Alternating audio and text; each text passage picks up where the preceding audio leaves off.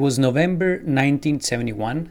Gordon Moore, the co founder of Intel, noted now we can make a single chip and sell it for several thousand different applications. This was the beginning of the family of chips which would lead, a few years after, in 1974 to the release of the 8080 by the, by the Italian chip designer Federico Faggin, who at the time was working for Intel. Thanks to this family of chips, actually, the whole CPU industry was kicked off and the whole PC revolution became real. From that point on, many companies were coming up as a result of actually being able to develop a software system or an operating system specific for the computing industry that was coming up at the time. This was also therefore the beginning of Microsoft.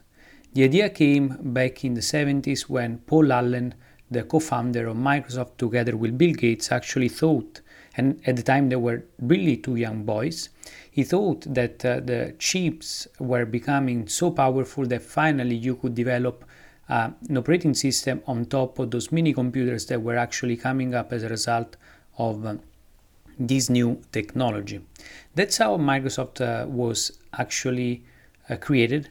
The interesting part is, uh, as of today, Microsoft actually is a company that generated almost 200 billion dollars and uh, it's a company worth almost $2 trillion. The interesting part is uh, for this year, for this uh, 2022, Microsoft revenues did slow down, however, they were saved actually by Azure.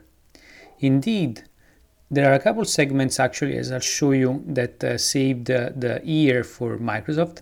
But Azure was definitely the segment which shown the most incredible growth and the most incredible potential. The interesting note from the financial statement of Microsoft is actually the fact that um, there is a single mention of OpenAI, when instead my bet is in the coming years, OpenAI might become a key element of the Microsoft you know, investment into AI. Now, if you look at the Microsoft business model today, uh, of course, it is uh, broken down in a few key product lines. It's a very diversified business model, which comprises uh, various sets of products that go from, uh, you know, again, business productivity, cloud, uh, gaming, and uh, social media, especially professional social media through LinkedIn, and then search through Bing, and then enterprise services through GitHub. It's interesting to notice that over the years, Microsoft has used its uh, Office and Windows um, printing machine to actually build at scale large businesses like you know it did with uh, with uh, LinkedIn a few years back and then with GitHub and now how Microsoft is doing with OpenAI to integrate them into its large business model.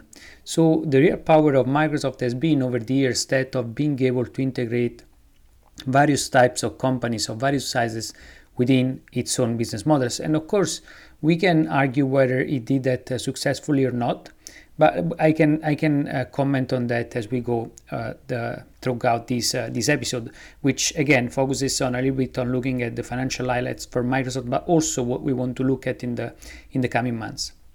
Now, the interesting part is the intelligent cloud business right now for Microsoft is a huge, it's a huge segment which in 2022 generated $75 billion. And this is the segment where you find Azure. And uh, if we look at the, also the profitability, so the operating income that this uh, segment generated, this was $32 billion, more than $32 billion for 2022. Remember, this operating income. Now, the interesting part is the intelligent cloud business was uh, primarily uh, primarily growth was contributed by Azure, which grew year over year of uh, 31%, so over 30%, which is an incredible growth.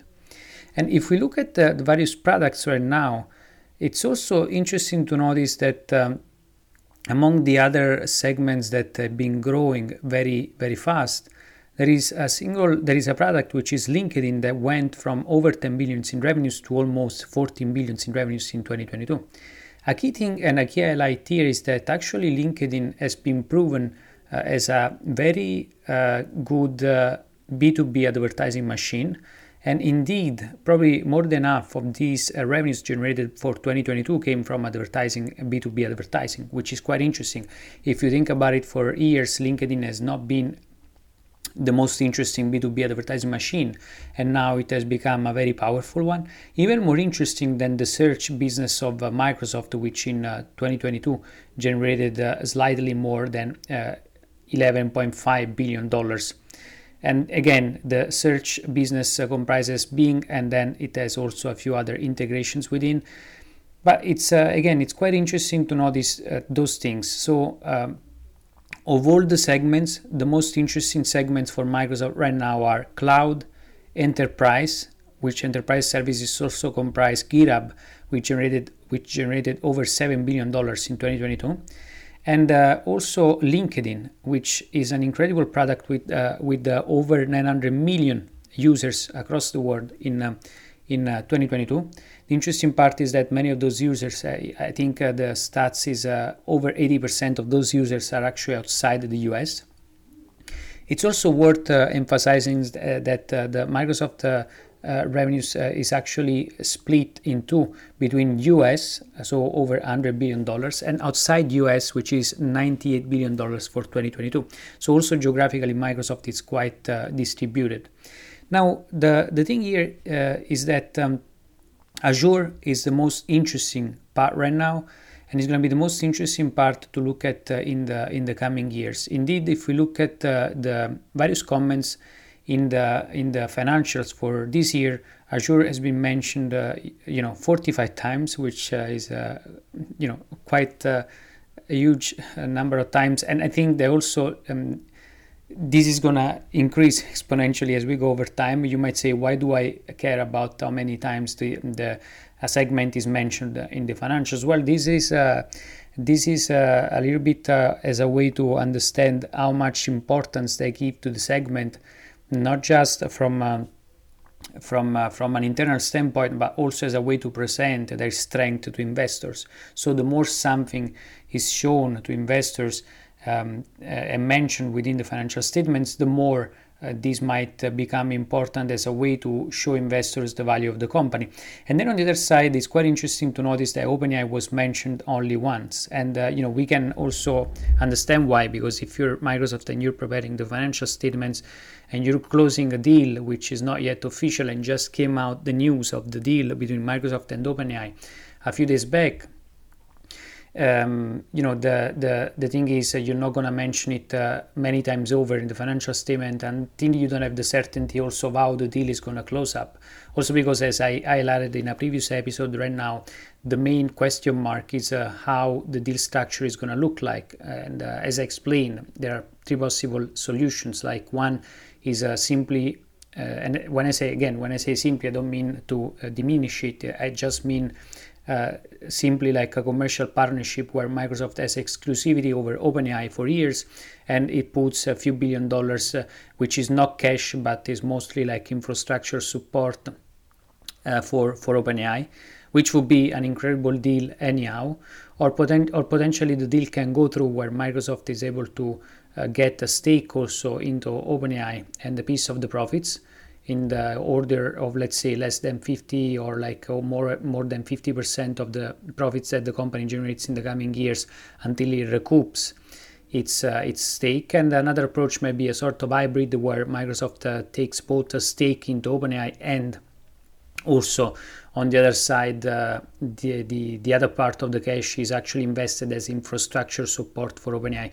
Honestly, the best way right now to move forward would be to, for OpenAI to still be independent so that it can be quite quick in uh, keeping up the, the, development of its own products and also uh, open the way in the future not to be controlled by Microsoft because of course the risk here is uh, that uh, over time Microsoft may, may have uh, tighter and tighter control over OpenAI, even though for the way OpenAI is structured right now, um, it's, uh, it's a capped for profit organization for which once the investment has been paid off many times over, and the cap, uh, you know, the cap, uh, the default cap is 100x, but I think this is going to depend highly on how things will develop. So let's not uh, take this as a fixed cap. I think if the if a bill if a deal goes through where Microsoft also gets stake into OpenAI, probably the cap um, for the investment of Microsoft might be much much lower.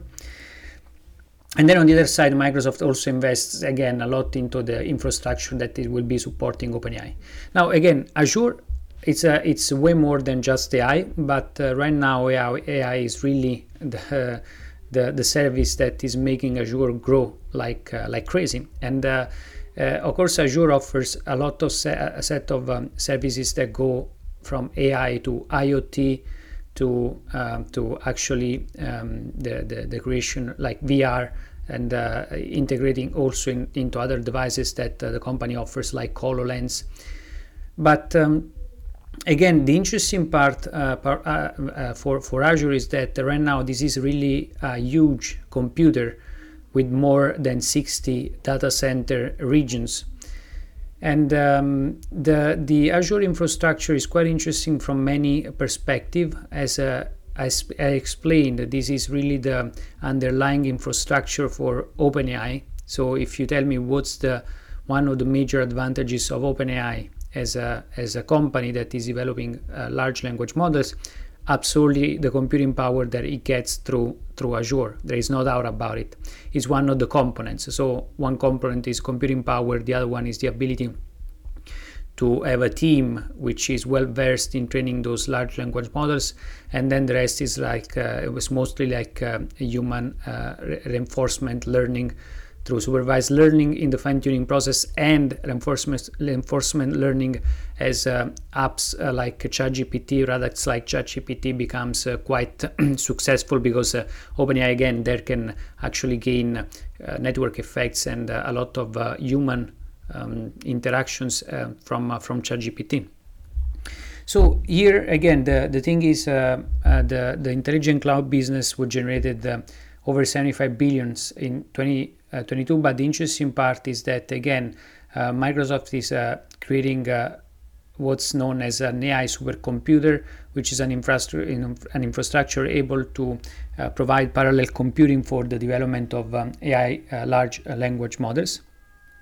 And this is going to be a key thing to look at uh, in the future, where the intelligent cloud may become a more important piece of the overall Microsoft business model, probably taking over and becoming the new printing machine for two uh, aspects. First of all, as infrastructure to the next development of the web, therefore, as the next uh, platform of the web, which is AI. Second, as a business platform for developing applications on top of uh, AI, therefore, enabling an ecosystem of developers, entrepreneurs, and businesses across the world, which can really become the next uh, business platform. And the third element, as I explained already, this uh, this process of integrating its cloud infrastructure within everything else is also a key element. Let's remember that also today, when we talk about Office, uh, the, the Office products, we are primarily talking about uh, uh, cloud based uh, services.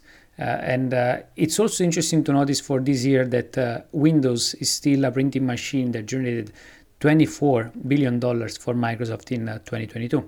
So those are the things that we want to look at going forward. Again, uh, the Microsoft Azure infrastructure, the way uh, the whole AI and OpenAI is going to get integrated with, within the enterprise platform of Azure is going to be the most important element, followed by the growth into the advertising business from LinkedIn, which is actually showing an incredible uh, growth, uh, growth co- compared to other segments. Another interesting part is going to be actually the enterprise services growth and also the growth of uh, B2B tools for developers like GitHub Copilot, which is also another fast growing segment. And uh, the other element is going to be actually looking at whether Microsoft can revamp its search advertising business that for now has been actually quite sleepy in the last years, still uh, growing uh, uh, consistently, but again, at uh, a small rate compared to actually Google, which is uh, more than 10x bigger than the current search advertising business of Microsoft. So let's see how things will evolve this year.